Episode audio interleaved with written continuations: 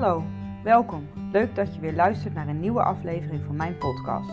De podcast waarin ik jullie mee wil nemen in mijn wereld. De wereld van afscheid nemen, uitvaarten en alles wat daarbij komt kijken. Ik vertel je over mijn werk als afscheidsfotograaf, maar zal ook andere professionals die in deze branche werken aan het woord laten. Wat drijft hun? Wat is er allemaal mogelijk en wat is er zo mooi aan werken in deze branche? Ik wens jullie veel inspiratie, inzichten en luisterplezier toe.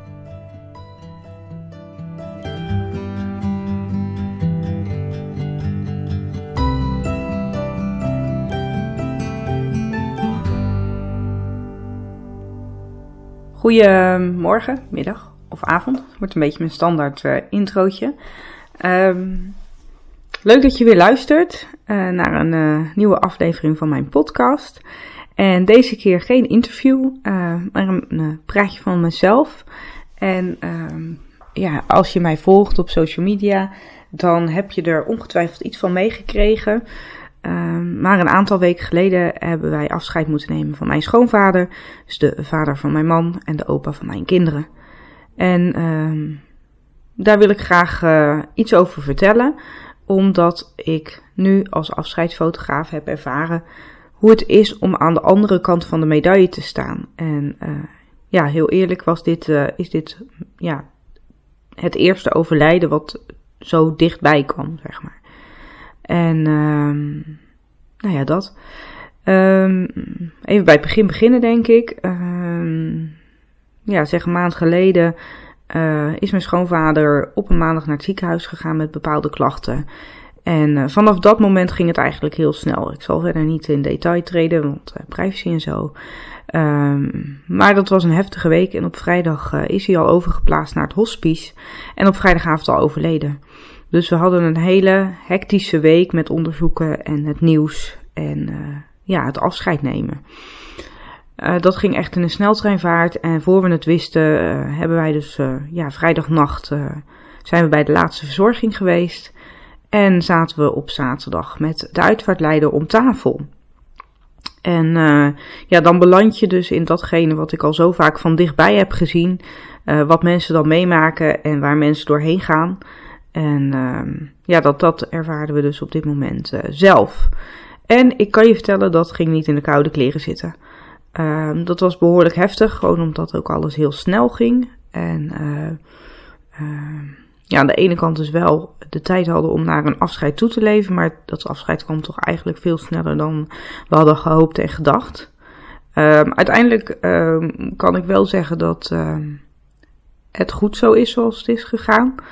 Uh, ja, ja, precies dat. Uh, ja, ik zit even te denken hoe ik het ga verwoorden. Um, maar bepaalde keuzes over wel of niet waken. Um, ja, hoe je dat de laatste dagen dan voor je ziet. hij heeft gewoon een hele mooie laatste dag gehad. Hij de dingen gezegd die gezegd moesten worden. En nou ja, kwam het telefoontje wel eerder dan verwacht, maar toch niet onverwachts. Ja, beetje vaag allemaal. Maar goed, um, nou, vanaf zaterdag uh, zijn we dus begonnen met het uh, plannen van de uitvaart. En uh, nou ja, gewoon alles komt dan boven. En oud zeer, mooie herinneringen. En ja, gaan alle emoties ja, van links naar rechts, van boven naar beneden. En merkte ik ook heel erg ehm, nou, ik ben natuurlijk ook zelf met een opleiding bezig tot uitvaartverzorger. Dus het was voor mij professioneel gezien ook heel interessant om van zo dichtbij ook het, uh, het plannen van een uitvaart beter te maken. Dat moet ik ook heel eerlijk toegeven.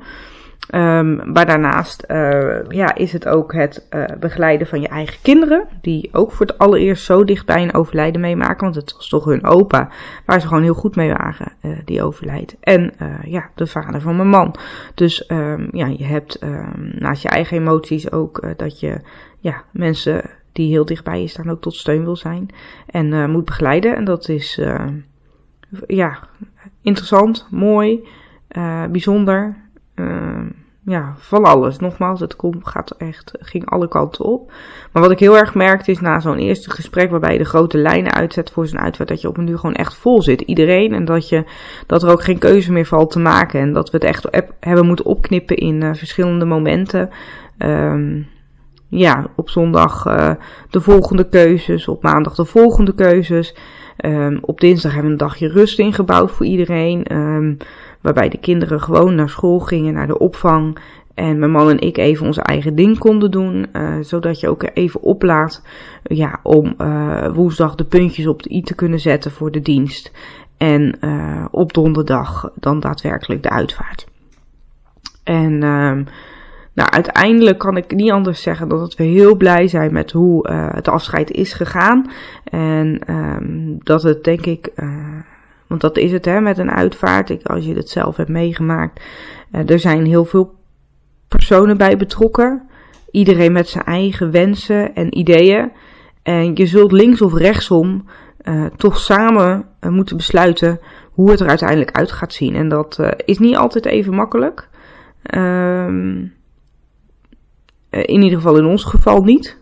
En, maar uiteindelijk hebben het zo vorm kunnen geven dat iedereen er op een hele goede en fijne manier op terugkijkt. Met een, met een warm gevoel hoe het is gegaan.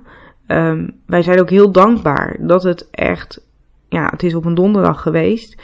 En die donderdag daarna uh, zijn de nieuwe maatregelen van omtrent corona uh, ja, vastgesteld. Waarbij uh, geen ja, de anderhalve meter afstand, uh, maximaal 100 mensen. Nou, nu waren er geen 100 mensen bij ons, daar hadden we geen probleem mee gehad. Maar een paar dagen later is dat natuurlijk op teruggeschroefd naar 30. En uh, geen nazit en dergelijke met koffie. En uh, nou ja, dat hebben wij gelukkig allemaal wel kunnen doen. en ja, daar zijn we dus uiteindelijk heel dankbaar voor. Dat we het in die periode nog op deze manier afscheid hebben kunnen nemen. Um, en weet je, had het in deze periode gemoeten, dan hadden we daar ook uitgekomen. En was het ongetwijfeld ook um, met, met de mogelijkheden die je hebt goed gekomen. Maar voor ons is het gewoon heel fijn dat het zo is gegaan. Maar goed, dan natuurlijk de hamvraag. Ehm, was er een fotograaf bij het afscheid? En ja, dat was zeker het geval. Ik heb um, zelf gefotografeerd in het ziekenhuis, in het hospice. Um, en in de week voorafgaand aan het afscheid heb ik uh, foto's gemaakt toen de kinderen uh, de kist gingen beschilderen, nog een laatste keer bij opa waren.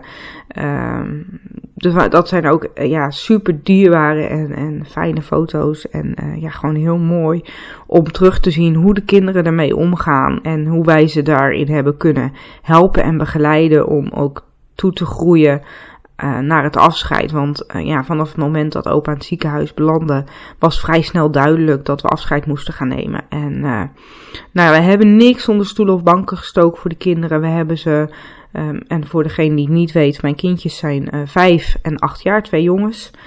En um, ze mochten alles vragen, ze mochten overal bij zijn. Dus ze zijn bij opa in het ziekenhuis geweest. Ze hebben nog laatste tekeningen gegeven en knuffels gegeven. Um, op de dag dat we naar het ziekenhuis gingen, waren we overdag naar Blijdorp gegaan. En uh, hebben we in de, uh, hoe zeg je het, in de souvenirshop twee knuffeltjes gekozen voor opa. Want opa hield heel erg van Afrika, dus een neushoorn en een leeuwtje. Nou, die hebben, hebben ze nog aan open kunnen geven in het ziekenhuis. Nou, die zijn ook mee verhuisd naar het hospice, stonden trots op uh, het nachtkastje van opa. Hun tekeningen hingen tegenover het bed van opa. Dus voor hun heel tastbaar en um, ja, heel dankbaar dat ze dat voor opa konden doen. En uh, nou, de tekeningen zijn met oma mee naar huis gegaan. En de knuffeltjes hebben nog een rol gespeeld tijdens het afscheid. Die hebben op de kist gestaan. En uh, zijn nu met de kinderen, ja, zijn daarna met de kinderen mee naar huis gegaan. En daar wordt zeker door de oudste elke dag mee geslapen. Want uh, ja, dat is het knuffeltje van opa. Nou ja, goed, uh, ze zijn ook in het hospice geweest. Uh, ja, uitgelegd dat dat nu uh, de plek is waar opa zal gaan sterven. En nou ja, goed, de, de, dag daarna hebben we het verteld natuurlijk. En ja, ik, ik heb het misschien al eerder gezegd, maar ik vind kinderen en dood, um, dat, dat hoort voor mij gewoon bij elkaar. Daar hoor je ze in te betrekken. En in mijn ervaring is nu ook dat het echt heel fijn is om ze er ook bij te hebben. En uh, heel aardend, heel uh, nuchter. Kinderen kunnen het ene moment huilen en het volgende moment weer spelen. En dat is zo'n spiegel voor jezelf. Uh, van ja, het leven gaat ook door. Er is meer dan alleen de dood. En nou ja, dat zo gespiegeld zien, ja, dat helpt. Mm, dat kan ik echt, dat, dat, dat, dat helpt in ieder geval voor mij. Ik wil natuurlijk niet zeggen dat dat voor iedereen zo is. En ik respecteer ook de keuzes voor mensen om uh, er anders mee om te gaan met kinderen. Maar mijn ervaring is in ieder geval hoe, hoe, hoe opener je erover bent, hoe meer je het bespreekbaar maakt, ja, hoe makkelijk kinderen er ook mee omgaan. Nou ja, goed, wij zijn toen op maandag dus nog een, uh, ja, een uurtje in het uitvaartcentrum geweest. Hebben ze kunnen knutselen, de, de, de binnenkant van het deks van kist kunnen beschilderen. Um, opa uh, lag in de opbaarruimte en daar mochten ze gewoon naartoe op het moment dat ze wilden. Nou, ik zie zo dat beeld nog voor me van mijn jongste. Die had zijn schoenen uitgetrokken, zodat hij makkelijk bij, uh, ja, op een stoel kon klimmen. Dus lekker op zijn sokken naar opa toe en zijn handje op opa's hand. En ja, het gewoon heel erg mooi. En uh, nogmaals, daar heb ik dus de beelden van gemaakt. Uh, maar de uitvaart was absoluut uh, een no-go om zelf te fotograferen. Ik wilde er 100% zelf zijn, zelf afscheid nemen, maar ook mijn kinderen begeleiden, er voor mijn man en mijn schoonmoeder zijn. Dus um, dat, dat dus, uh, toen kwam voor mij de hele lastige keuze om natuurlijk een fotograaf te selecteren. Ik heb heel veel uh, collega's uh, die ik heel fijn vind, waarvan ik de foto's mooi vind. maar goed, op een duur moet je kiezen en nou, ik ben uiteindelijk heel erg blij met mijn keuze. En ik zal ook ehm, binnenkort een blogje delen uh, op mijn website met enkele foto's. Uh, Peter Geluk van Love Rules heeft de foto's gemaakt. En, um, nou ja, goed, en hoe is het dan om zo'n fotograaf op de uitvaart te hebben? Dat heb ik nu zelf kunnen zien. Nou, ik denk dat ik sowieso al uh, anders kijk dan de gemiddelde nabestaande. Ik bedoel, ik kijk ook met een professioneel oogpunt naar iemands aanwezigheid en hoe pakt iemand dat aan en waar gaat iemand staan. Uh, tot zover je daar ruimte voor hebt hoor. Want op bepaalde momenten was ik ook overmand door emoties dat ik dat echt niet heb gezien. Um, dus, dus dat is zeg maar wat uh, mij is opgevallen. Um, ja, zo iemand is er. Maar je wilt iemand daar ook hebben. Dus het is ook helemaal goed dat diegene daar is. Um, ik vond het fijn dat hij er was en, en zien dat hij die plaatjes maakte waarvan ik was, waarschijnlijk ja, het niet ging onthouden of de kinderen het niet gaan onthouden. Dus, uh, dus, de, dus de aanwezigheid was, was meer dan prettig. Uh, het was, gaf een geruststellend gevoel dat hij daar was. Um, ook van andere mensen heb ik in principe dat teruggehoord. Um, tuurlijk zijn er ook wat mensen die wat verder weg staan, voor wie het niet zo nodig is. Um, die zich er dan wel aan storen of het beeld gewoon nog niet eerder hebben gezien, waardoor, ja, waardoor het gewoon nog wennen is. Maar um, dat doet niks aan de prof, af aan de professionele kwaliteit van de fotograaf, want dat was gewoon uh, uitstekend. En nou ja, toen kregen we vrij snel de eerste slideshow te zien. En nou, ik kan echt niet anders zeggen dan dat uh, we zo trots zijn, zo blij zijn, zo dankbaar zijn voor, uh, voor de beelden die we hebben. Het laat zo zien hoe het was.